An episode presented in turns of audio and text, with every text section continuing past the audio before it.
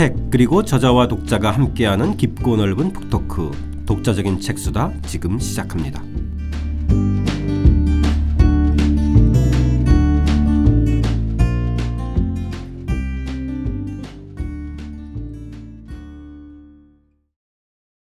저자와 함께하는 독자적인 책수다 박종계 선생님과 함께하는 고려사의 재발견 오늘 두 번째 이야기 왕건 변방의 장수에서 전쟁 영웅으로 편 시작하겠습니다. 저는 책 만드는 사람 김학원입니다. 안녕하세요. 포근이 형 박태근입니다. 안녕하세요. 박종기입니다. 예. 자, 저희가 지난 시간에 살펴본 궁예와 달리 왕건은 정말 있는 집안, 그해 당시에 가장 잘 나가는 부유한 집안에 태어나서 또 한편으로는 정말 전폭적인 지원 아래 20대 청년이 이제 본격적으로 그 당시 후삼국 시대의 무대로 등장하게 되는데 이 일단 이 왕건의 그 등장은 869년 20세의 나이에 아버지의 손에 이끌려 궁예의 휘하가 들어갔다. 이 그럼 문장 하나하나를 놓칠 수 없는 것 같아요. 아버지의 손에 이끌려 궁예의 휘하에 들어갔다. 예, 그렇습니다. 아마도 저 처음에 도선이라는 사람이 왕건 집을 방문했다가 여기에서 음, 아들이 태어날 것이다. 네. 그러면 이 아들이 나중에 사만의 군주가 될 것이다. 이렇게 얘기했고 또 그 다음에 이제 실제 왕건이 태어나고 나서도 아마 저 기록은 없지만은 아버지가 또 어, 도선을 부른 거죠. 그래서 네. 도선이가 다시 도선 국사가 다시 와서 17세 때 이게 궁예에 가기 3년 전이죠. 네네. 17세 때 도선 국사가 왕건에게 지리법 풍수지리를 보는 것 군사를 활용하는 것 여러 가지 예, 전략을 가르쳤다 기록이 아, 나오거든요. 개인 지도를 받았네요. 예, 예, 예. 네. 도성구사. 그 집안의 도움으로 다시 예, 예. 또 오늘날로 따지면 특별 그 정치 어, 과외 수업을 받은 거네요. 거죠. 네. 어, 그리고 또 이 설화를 보면 그 이전 왕건의 정조 때부터 송악산이 바위가 너무 많다. 여기에다가 소나무를 심으면 장차 사만을 통합할 군주가 나올 것이다. 이 집안의 왕건 세계를 보면 계속 어떤 사만의 통합군주가 나올 것이라는 얘기를 계속 하고 네. 어, 이렇게 해서 결과적으로 이제 왕건이가 천하를 통일하게 되니까 그런 설화를 만들었습니다만은 어떻든 간에 이 집안에서 그 선 때부터 사만을 통합할 군주가 나올 것이다. 그래서 마지막에 가서는 이제 도선이가 등장하고 왕건이가 17세 때 군사 전략 그리고 풍수지리법 이런 것을 어, 천문을 보는 방법을 가르쳤다. 상당히 왕건은 길러진 인물이다. 음. 아, 예. 예. 예. 그것도 아버지의 어떤 왕룡의 어떤 후원 속에서 네. 저는 그래서 이제 왕건의 아버지인 왕룡은 어, 그야말로 이거는 킹메이커다. 네. 아, 이렇게 보는 것이죠. 그러네요. 예. 예. 자, 이 20세의 이 궁예 휘하에 들어가서 성악 성주에서 후삼국 시대의 새로운 인물로 등장하게 됐던 것이 903년부터 935년 어, 동안 상당히 긴 공방전을 주고받은 나주 전투인데요. 네. 이 나주 전투 중에서도 결정적인 910년의 예, 전투의 이 고려사 기록을 좀 예, 함께 읽어보면서 선생님 말씀 좀 들어보겠습니다. 왕건의 군사가 나주 포구에 이르자 견원이 직접 군사를 인솔하고 전함을 배치했다. 목포에서 덕진포에 이르기까지 육지와 바다에 걸쳐 배치된 군대의 위세가 대단했다. 여러 장수가 두려워하자 왕건은 근심할 것 없다. 승리는 화합에 달려있지 수가 많은 데 있는 것이 아니다. 라고 했다. 군사를 내어 급히 공격하자 적의 군함이 뒤로 물러났다. 이때 바람을 이용해 불을 지르자 불에 타고 물에 빠져 죽은 자가 태반이었다. 500여 명의 머리를 베거나 사로잡자 견훤은 조그마한 배를 타고 도망쳤다. 견훤의 정예군을 꺾으니 사람들의 마음이 다 안정되었다. 이리하여 궁예가 사만의 땅을 태반이나 차지하게 되었다. 예. 이 나주 전투가 선생님께서 이 왕건의 천하 통일의 첫 검을 내리게 됐던 상징적인 전투다 이렇게 쓰셨는데 예. 이 나주 전투의 의미 좀 먼저 좀 이해해 저는 이 나주 전투가 네. 지금 이제 이 나주라고 하는 것은 오늘날 나주기보다는 목포 지역 그 네. 영산강이 구쪽이요. 네네네. 그쪽인데 저는 이 나주 전투가 단순한 나주를 점령하는 문제이고 이 서해안과 남해안의 어떤 해상권을 장악하는 문제다. 그 당시에 이 동아시아의 어떤 해상이라는 것은 이 산동반도를 통해서 서해안 쪽을 통해서 일본으로 가는 그런 네네. 점에서는 이 목포 지역이나 나주 지역이 상당히 중요한 요충지다. 그런 점에서는 이 전투는 서남해 안에 어떤 해상권을 장악하는 의 일종의 어떤 물류 시스템을 장악하는 것이다. 아, 예. 있죠. 그런 점에서 상당히 중요하다. 그럼 그때는 모든 물류가 육지로 도로가 발달하지 않기 때문에 대체로 이제 해상이나 수로를 통해서 운반이 되거든요. 그렇죠. 해상의 시대였잖아요. 예, 예, 해상의 그렇죠? 시대죠. 예, 바다의 시대. 예, 바다의 시대죠. 그런 점에서 이 나주 전투에 왜 집착하느냐 궁예가 아, 이건 바로 이제 이 서남해 안에 어떤 물류 시스템을 장악하는 일종의 경제 전쟁이라고 볼 수 있겠죠. 이것을 장악해 버림으로써 사실은 궁예가 내륙으로 진출하는데도 상당한 이제 취약점을 갖게 됐다. 이런 점에서 이 전투는 대단히 중요하고 금방 읽었던 것은 910년에서 912년 3년간의 전투의 하이라이트를 뽑았습니다만 네. 실제 이 전투는 903년부터 진행된 겁니다. 903년에 일단 예, 이걸 점령을 해가 본래는 금성이라는 이름이 나주로 바뀐 거 오늘날 나주로 바뀐 것도 903년 전투거든요. 네. 그, 그 이후에도 여러 가지 공방이 있다 보면 결과적으로 이게 한 903년부터 시작해서 마지막에 어, 견훤이 항복할 때 935년까지 한 30년간 여기에 대한 공방전이 계속 벌어졌다. 네. 아, 이런 점에서는 한 지역을 점령했다가 또 아, 견훤이 예, 점령했다가. 예, 예. 다시 이런 예, 좀 예. 주고받기에 치열한 공방전을 예, 벌인 거네요. 이런 점에서는 후삼국에 여러 가지 전투 지역이 있지만은 가장 오랫동안 전투가 벌어졌던 곳이 바로 나주 전투다. 예. 그럼 그 당시에 정말 이 서해 남해의 음. 그림들이 좀 그려졌는데 그려지는데 오늘날하고는 되게 다른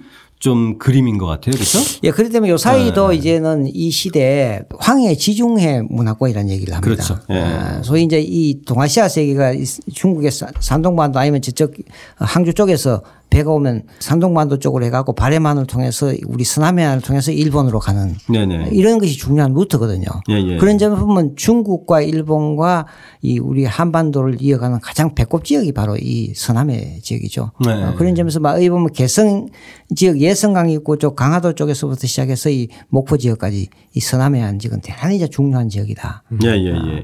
선생님께서 지금 말씀하시니까 저희가 지금 아마 50 대, 60대, 40대까지는 기억하는 게 1970년대 정말 그 방송과 언론을 도배했던 그 신안 앞바다 네, 예. 유물 발굴 사건. 예, 예, 예. 이게 조금 이해가 되는 것 같아요. 그- 그렇습니다. 그 당시가 바로 이 당시의 유물이지 않나요? 그렇죠? 어, 조금 그- 그죠? 1300한 원나라 때20 선적이니까. 예, 예, 원나라? 선적이지만 예. 그 그러고 지금 이제 그때 1973년에 신안 해저 유물이 발견됐고 그것이 지금 현재 이제 목포에는 해양 유물 전시관이 됐습니다. 그 이후에 최근까지 고려 선박이 발견된 것이 16사례가 됩니다. 요 최근에 이제 발견된 것이 조선 초기 배가 나왔습니다. 대부분이 고려 선박이다. 예, 예, 예. 어, 그리고 그 시기도 역시 이제는 상당히 이제 어, 고려 전시기에 다 어, 걸쳐 있다. 이런 점에서 보면 고려가 당시에 어떤 해상 무역을 얼마나 장려했느냐. 네. 아, 이런 점을 이제 우리가 알 수 있는 것이죠. 예. 그러면 이제 그 청취자 여러분들도 어 지금 나주 전투 거의 30년에 가까운 견훤과 구, 어, 이 왕건의 공방전이 벌어졌던 나주 전투를 이제 목포로 생각해서 연상하시면 되겠네요. 네, 그렇죠. 목포 앞바다. 예, 네, 예, 네. 예. 그 해상이 중요했다라는 걸 머릿속에 잘 넣어놔야 될 것 같아요. 맞습니다. 그러니까 이게 언뜻 보면 잘 납득이 안 되거든요. 왜냐하면 그 송악하고 목포면 거리가 굉장히 먼데 주요한 전투가 거기서 벌어졌다라는 게 보통은 이제 육지를 따라서 내려온다고 머릿속에 그림이 그려지기 마련인데 이 전혀 다른 방식의 전투가 예, 그래서. 지금은 이제 요사이 역사도요. 그동안에 우리 역사는 전부 다 육지의 역사였어요. 네. 어, 육지의 중심은 궁정에서의 역사인데 네. 사실은 이 시대에 중요한 경제적인 활동이나 모든 것은 사실 바다를 통해서 수로를 통해서 이루어진다. 네. 아, 고려가 이 좋은 제도를 확립함으로써 전국을 장악할 수 있는 물류 시스템을 확보하는 그런 점에서 대단히 이제 중요한 정책이다. 이렇게 볼 수 있고 이것이 진짜 조선시대도 계속 이어지거든요. 네. 이 좋은 제도가 이러면서 중요한 어떤 지역의 창고들이 전부 다 이 서남 해 안에 있다는 점이죠. 이런 점에서 이게 우리가 지금은 이제 소위 이 해상의 역사 를 우리가 새롭게 조망할 필요가 있다. 예. 그렇게 지금 뭐 태근이 형이나 선생님 말씀 들으면서 저희가 이제는 고려사를 저희가 이해하는 키워드로 음. 뭐 바다, 해상무역, 해상무역. 어, 뭐 이런 수로, 그다음 예. 개방성, 음, 수로 개방성. 예. 뭐 이런 것들에 대한 그 그림들을 좀 이렇게 그려 보면은 훨씬 더 좀 이해가 될것 그래서 저는 같아요. 이제 그래서 고려가 해양 국가적인 성격을 갖고 그 해양 국가적인 성격을 만들어가는 첫 사건이 바로 이 나주 전투다 이렇게 예. 보는 거죠. 정말 이게 저는 굉장히 새로운 시각이었던 것 같아요. 그러니까 우리는 이제 역사를 좀 다르게 볼 필요가 있습니다. 오늘날 왜 인천공항이 중요하고 중요한 겁니다. 이건 모든 것이 인천공항을 통해서 다 운반되고 또 인천 항구, 부산 항구 이렇게 되듯이 해상 루트라고 하는 것이 예. 아, 그러니까 훨씬 더 이해가 예, 좀 예, 잘 되네요. 예, 그죠? 예. 네. 그런 면에서 보면 왕건이 고려를 차지할 수밖에 없었겠네요. 왜냐하면 바다 상인의 그렇죠. 집안에 예. 그 자녀니까. 전국의 어떤 경제적인 물류 시스템을 확보할 수 있는 능력, 그걸 네. 구축할 수 있는 능력을 갖고 있다. 우리가 예를 들면 왜 전라도 강진 지역에서 청자가 당시 최고급 청자가 나오느냐. 그건 바로 거기 생산된 것이 개성으로 가장 연결되기가 쉽거든요. 네네. 어, 또 그것이 또 중국의 어떤 도자 기술을 받아야 되는데 가장 좋은 조건이 바로 거기다. 네. 어. 예, 이렇게 또 우리가 보면 신라 말에 중국으로부터 선종이 들어오는데 이 선종이 주로 보면 이쪽 해안 지역에 선종 사찰들이 만들어지는 것도 이제 그런 것도 상당히 중요한 것이죠. 예. 그래서 이 나주 전투의 최종적인 승리자가 이제 이 왕건이 됐던 이유도 선생님께서 이 태조 왕건 드라마에서 나왔던 이른바 이제 그 제갈량의 동남풍을 동남풍. 이용했던 장면. 예, 예. 이거는 좀 일종의 드라마적인 요소고 사실은 음 뭐 그거는 극적인 요소고 사실은 이 전투의 승리는 그 제관량과 같은 화공이 있는 것이 아니라 왕건의 선대부터 쭉 해상 무역을 통해서 축적된 자본, 자본의 힘이 결과적으로 왕건이가 나주 전투를 승리한 더 큰 힘이다. 저는 그렇게 보는 거죠. 예, 쉽게 예, 얘기하면 이 남해 쪽에는 왕건의 할아버지 대가 상당히 이제 본격적인 무역 활동을 했다는 기록이 나오는데 그 왕건의 할아버지 때는 바로 장보고가 살던 시대 약 한 850년, 네. 840년 그런 시기이기 때문에 우리가 또 다른 장보고와 같은 세력들이 이쪽에 중부 지역에 있었던 것이 바로 왕건 집안이다 이렇게 보면 맞는 거예요. 아, 그러네요. 예, 그런 그렇습니다. 예. 그 정말 실질적인 세력으로서의 장보고 그룹 그죠? 예, 그렇죠. 그것의 총괄로서 그 이 왕건의 아버지 예. 뭐 이렇게 이해할 수 있을 것 같은데 자 이 고려사의 대목 한번 좀 어, 같이 살펴보겠습니다. 914년 궁예는 보장 강선힐, 흑상 김재원 등을 태조 왕건의 부장으로 삼아 배 100여 척을 더 만들게 했다. 큰 배 10여 척은 사방이 각각 16보로 위에 망루를 세웠고 말도 달릴 수 있을 정도였다. 군사 3천여 명과 군량을 싣고 나주로 갔다. 자, 이 왕건에게 부장 장수 자리를 준 다음에 배를 100여 책을 만들게 했다. 그- 그건 왕건의 집안이 100여 책의 배를 만들 수 있는 현실적인 그 힘- 능력을 예, 힘을 가지고 갖고 있다는 있었다는 거잖아요. 그렇죠. 그죠? 그리고 실제 왕건이 기록에는요, 네. 그 해군 대장군을 나오는 거예요. 아, 아, 예. 어, 그러니까 해군 출신의 해군 총사령관이 예, 해군 사령관이라고 보는 거죠. 네. 또 궁예는 그 기반이 저 강원도 영월, 강릉, 철원직이잖아요. 그러니까 이건 거의 뭐 바다하고는 접할 수 없는 점이죠. 그런 점에서 왕건은 궁예에 대단히 어, 저 좋은 보완제라고 볼 수 있겠죠. 아, 예, 예. 어, 그렇기 때문에 이제 백척을 만들 정도라고 하고 또 이제 이 실제 요 기록에 보면 사방 16보라고 하는데 이 16보가 이제 지금의 기록하면 약 한 배의 길이가 한 30m가 된다. 아, 상당히 큰 배죠. 아, 그러네요. 어. 그 당시로 예. 따지면. 그러니까 왕건 집안이 100여 척의 배를 만들 수 있는 경제적인 기반을 갖고 있다. 이렇게 보죠. 그러니까 그 배에 막루도 세우고 말도 달릴 수 있을 예. 정도니까 이제 육군들을 아예 이 안에 실어 나를 수 있다는 음. 해군의 전투력만이 아니라 그렇죠? 예. 그래서 아, 굉장히 빠르게 이동할 수 있는 예, 군사력의 이동 수단도 되는 거잖아요. 그렇죠. 예. 자, 그리고 또 한편으로 이 해상 세력의 공고한 그런 네트워크와 함께 또 하나의 수단으로 그 호적 세력과의 혼인도 이제 예, 선생님께서 좀 기술해 놓으셨는데. 예, 그렇습니다. 그러니까 저는 결과적으로 이 나주 전투의 승리는 왕건 개인적인 어떤 전략 전술도 있지만 궁극적으로는 어 왕건이 승리할 수 있을 정도로 이 집안의 경제적인 기반이 상당히 컸다. 예. 그 이제 증거를 저는 어떻게 됐냐면 바로 왕건이 갖고 있는 29명 부인 가운데서 제일 첫 번째 부인이 네. 예, 바로 이 정주유 씨라고 하는 거죠. 이 정주란 것이 지금 요새는 개풍군 오늘날 바로 네네. 개성에서 지금 강화도 쪽으로 바다로 나가는 저 포구가 바로 이 어, 개풍입니다. 풍덕이라고 하는. 아, 예, 예, 예. 그냥 바로 그거는 왕건의 이 개성 부대가 출발하는 전진기지고 음. 음. 어, 이 개풍 지역 풍덕 지역의 정주유 씨 집안에서 이 배를 어, 수리하고 고쳤다는 기록이 나오냐. 네. 이 정주유 씨가 왕건의 첫 번째 부인이다. 아. 거기가 이제 일종의 이제 근거지가 되는 네, 거네요. 저, 전진기지 출발기지가 네, 전진기지가 되는 예, 거네. 예, 예. 네. 그 개성으로 들어가려면 반드시 이쪽을 거쳐가야 된다. 아. 여기에서 배를 제작했다. 네. 그이 지역 출신의 딸을 자기 첫 번째 부인으로 삼았다. 네. 그 다음에 또 왕건이가 나주 전투를 할 때 그게 결정적인 도움을 준 것이 바로 나주 옷이라고 하는 바로 나주에 거주했던 음. 해상 세력이죠. 오다련이라는 사람. 네.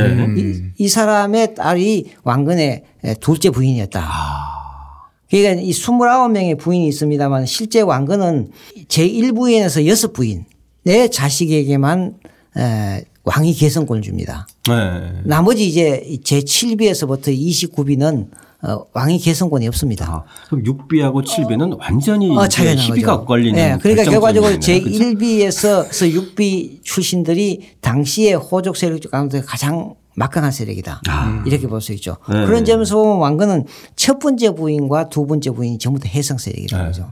그럼 이건 철저한 그야말로 이제 음.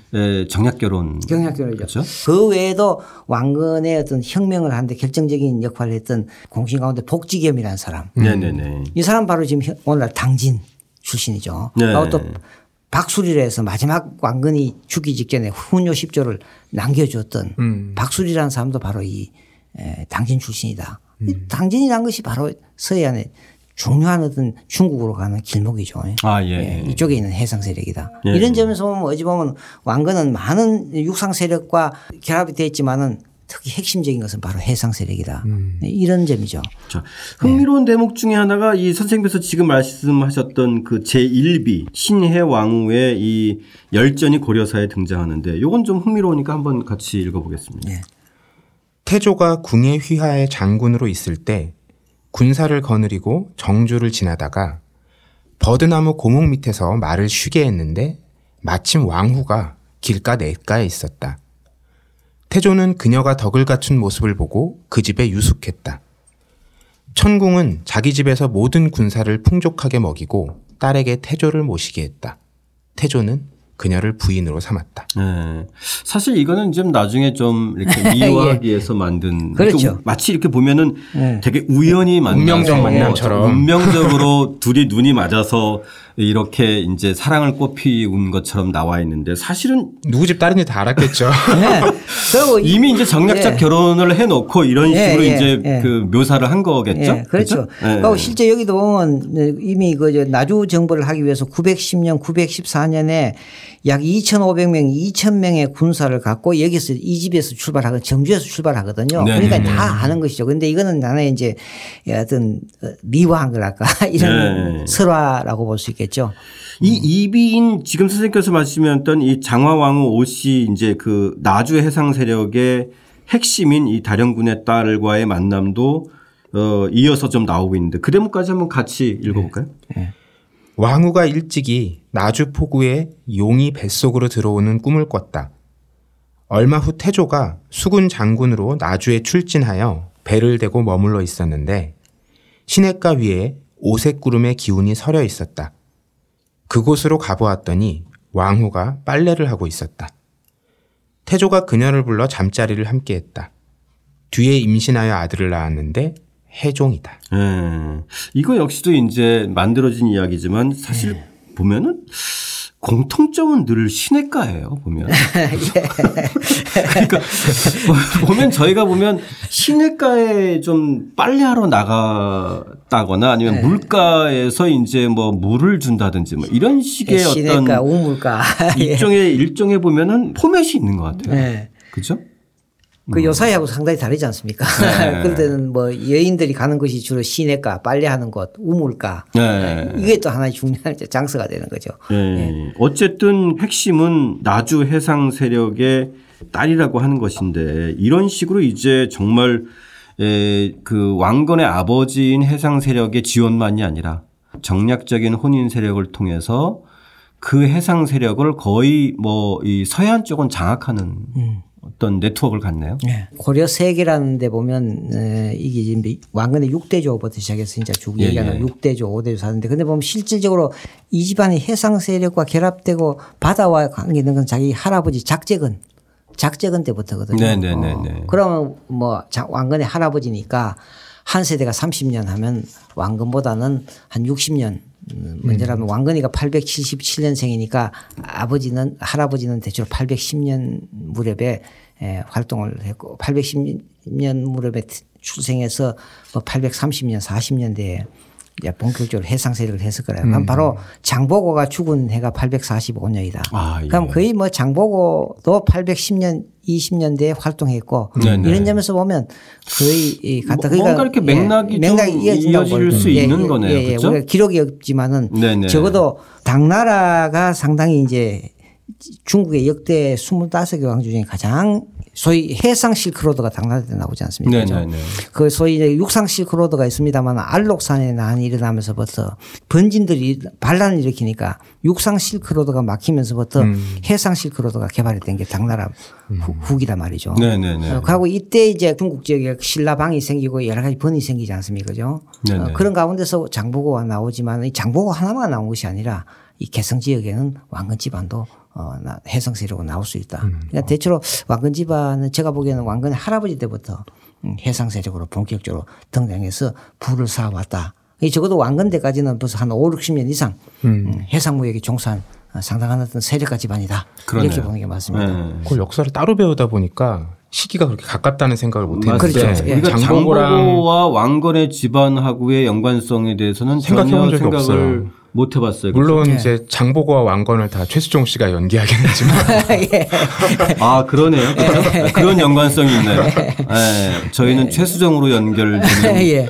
예, 장보고와 왕건인데 사실은 역사적으로 겹쳐지는 예, 시기고 그렇습니다. 예, 그러니까 대체로 지역도 예. 겹쳐지는 거고 예, 활동 그렇죠. 상황도 겹쳐지는 예. 거기 때문에 지역적으로 완도 완도와 개성이 먼 것 같지만 그때는 바로 다 지금도 인천에 가장 많이 사는 사람들이 충청도의 서산이나 태안 당진 쪽 사람들이다. 네, 그때는 네. 육로로 가면 상당히 먼 거예요. 네. 전부 다 네. 배를 타고 가거든요. 맞습니다. 어, 좀 그런 식으로 연결되고 또 예를 들면 저 동해안 쪽에도 한경도 사람하고 이 경상도 사람들이 말씨가 비슷한 것도 역시 이게 이제 배를 타고 서로 교류를 하기 때문에 네, 네, 가는 네, 네. 거거든요. 그런 점에서 정근대 시대에 우리가 역사를 지금까지 자꾸 육지를 중심으로 보는데 이 해상을 중심으로 해서 어, 강을 중심으로 해서 역사를 새롭게 봐야 되는 거예요. 네, 네, 네. 이렇게 보면 왕건도 이제 우리가 새롭게 보일 수 있다는 거죠. 그러네. 예. 교수님 제가 하나 음. 궁금해지는 게 이제 앞서 우리가 그 궁예 얘기 살펴볼 때부터 이 당대의 영웅들의 어떤 시대 정신 이것이 이제 사만 예, 통합이었잖아요. 그렇죠. 예. 근데 뭔가 이런 해상 세력과의 결합은 지금 자본에 의한 통합 같은 느낌이 드는데 그렇죠. 예. 그런 과정에서 왕건이 사만 통합이라는 이런 시대 정신이 좀 흐릿해지지 않았을까라는 생각도 드는데요. 그 아마도 저는 궁- 어, 궁예보다는 네. 어, 그런 어떤 시대 정신 에 투철하지는 않았잖아요. 예, 그래도 역시 이 사만을 통합하지 않으면 자기가 실질적인 군주가 될 수 없다고 하는 의식은 당시 지도자는 다 가지지 않. 다음에 우리가 견훤을 봐도 네. 견훤도 역시 예, 사만 통합이라는 의지를 갖고 있거든요. 음. 이 상대적으로 본다면 선생님 말씀대로 왕건이 조금 그런 면은 투철한 면이 기록상으로 보이지는 않습니다. 음. 아, 그러나 전체적으로는 역시 시대 정신이 일탄건 분명히 가고 그래서 왕건도 보면 일통사만 아, 사만 네. 일통이라는 얘기를 쓰고 개성의 에, 칠청탑 어, 서경의 구청탑을 세우는 게 뭐냐 이건 사만통합이다. 마치 신라가 선덕여왕 때 황룡사 구청탑을 세움으로써 어, 어떤 토- 통일을 네. 하겠다는 그런 하나의 어떤 관념은 왕건도 갖고 있었는 건 사실입니다. 상대적으로 좀 네, 약하다. 실제로 이 왕건의 아버지와 왕건의 정치적인 행보, 음. 긴 정치적인 행보를 보면 유추해 보면 음. 이 행보가 단순한 어, 그한 지역의 장악 이것만은 아니었죠. 아닌 것 같습니다. 그러니까 나- 저뭐 아까도 얘기했지만 고려 세계를 보면요. 어떠한 왕건의 정조 때부터 음. 네네. 사만 통합 군주가 나온다는 걸 자꾸 얘기하거든요. 네. 그리고 또 이제 작재근도 마찬가지고.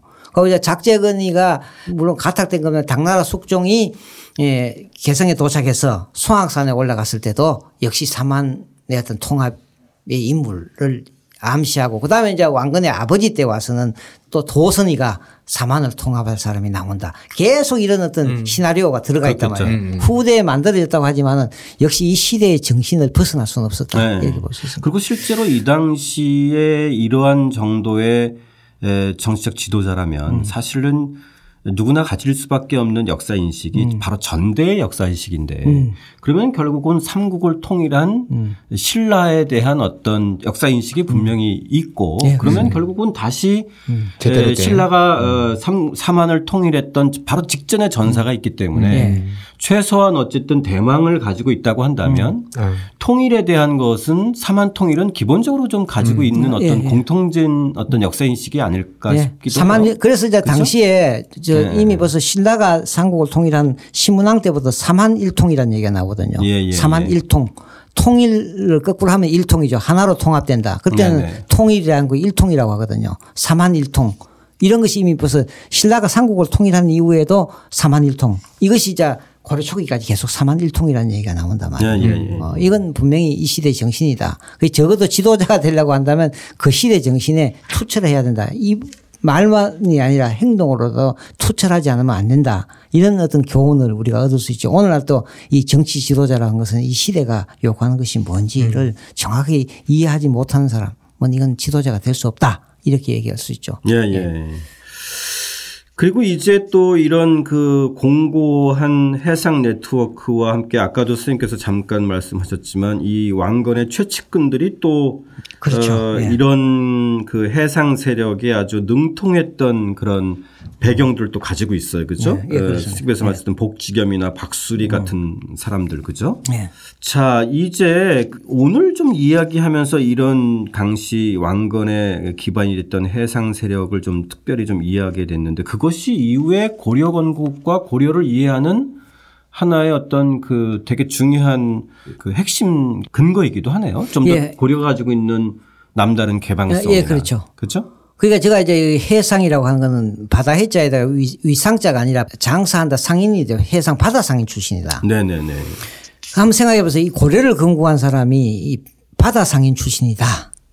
장사꾼이다. 쉽게 얘기하면 바다 장사꾼이다. 네네. 이럴 경우에 이 사람들이 국가를 경영하는 철학에도 상인의 정신이 들어가지 않을 수 없고 이거는 상당히 이제 다르단 말이에요. 네. 막 예를 들면 조선시대 같으면 물론 이성계가 건국했지만은 실질적으로 조선시대가 되면 이 사대부라고 하는 성리학적인 관료가 국가를 유지하면 어떻게 됩니까? 성리학적인 국가로 갈 수밖에 없죠. 그렇죠. 고려는 분명히 이건 바다상인 출신이다. 이런 것이 고려가 그 이후에 한국 역대 왕족은 가장 어떤 개방적인 정책, 해상무역을 장려한 거로 갈 수밖에 없었다.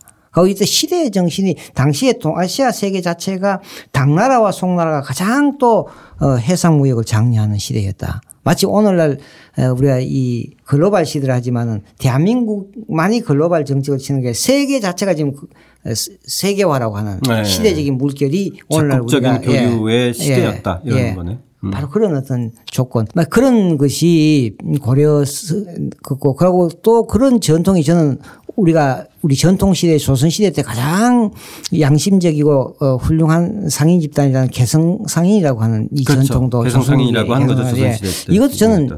그, 그 서로 올라가면 고려 왕조에서부터 유래된 것이 아닌가 네. 아, 그런 생각을 갖게 되거든요. 예. 이런 점에서 이제 우리 고려는 에, 기존의 역대 왕조하고는 상당히 다른.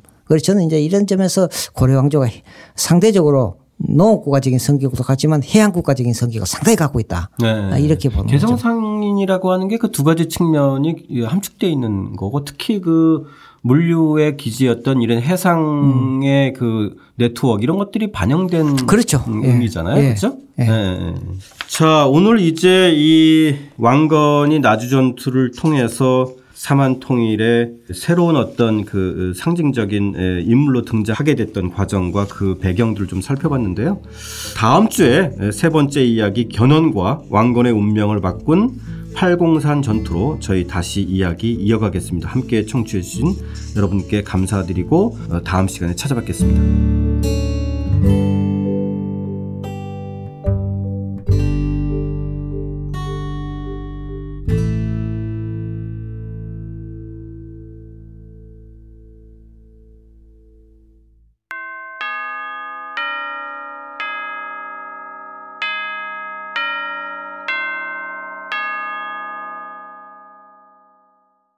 고려사의 재발견에 대한 청취자 여러분들의 의견 함께 나누겠습니다. 오지지유유님, 오주님인가 본데요. 아, 박시백의 조선왕조실록을 읽고 팟캐스트를 듣는 것을 취미로 삼게 되었습니다. 조선시대에 이어 고려시대를 흥미롭게 이야기해주는 방송을 하신다니 매우 기대됩니다. 박시백의 조선왕조실록 책은 조카에게 선물하였지만 박정기 교수님의 고려사의 재발견은 저희 집으로 배달시켰습니다. 인기가 높은 정치 팟캐스트들도 나름 의미가 있겠지만 새로운 지식 미디어로 팟캐스트의 가능성을 보고 꾸준히 알찬 방송 만들어주시는 휴머니스트의 박수를 보냅니다. 이렇게 써주셨습니다. 감사드립니다. 고려사의 재발견 집으로 배달시켰다고 하시는데요. 정말 잘하셨습니다. 아, 절차 탕마님. 이번 방송은 궁예에 대해 다시 생각하는 계기가 되었습니다. 저 또한 드라마 왕건의 영향을 받아서 궁예하면 카리스마, 미륵, 폭정 이런 이미지가 강했습니다. 이상주의자로서의 궁예는 새로운 매력으로 다가옵니다. 또한 유럽 중세 시대의 종교 이야기도 하셨는데 역사적으로 지식인들이 보기에는 암흑 시대라고 이야기하지만 당시 사람들에게는 반드시 우울한 시대가 아닐 수도 있었다는 생각도 듭니다. 앞으로 1년 동안 고려사 방송 열심히 하겠습니다. 모두 파이팅입니다. 이렇게 올려주셨습니다. 감사드립니다.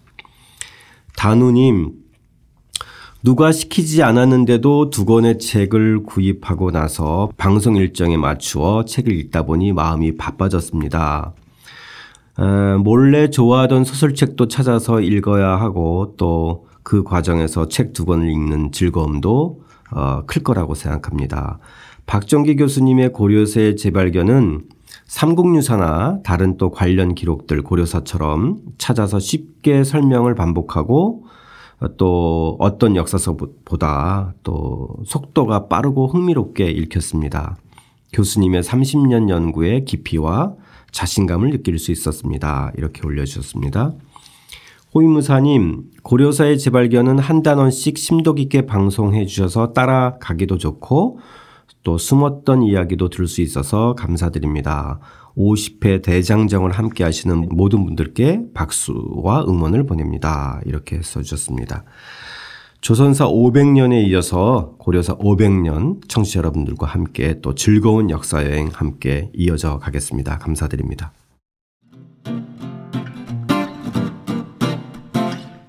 독자적인 책수단은 책 읽는 사람들이 모이는 공간 알라딘 서점과 함께합니다.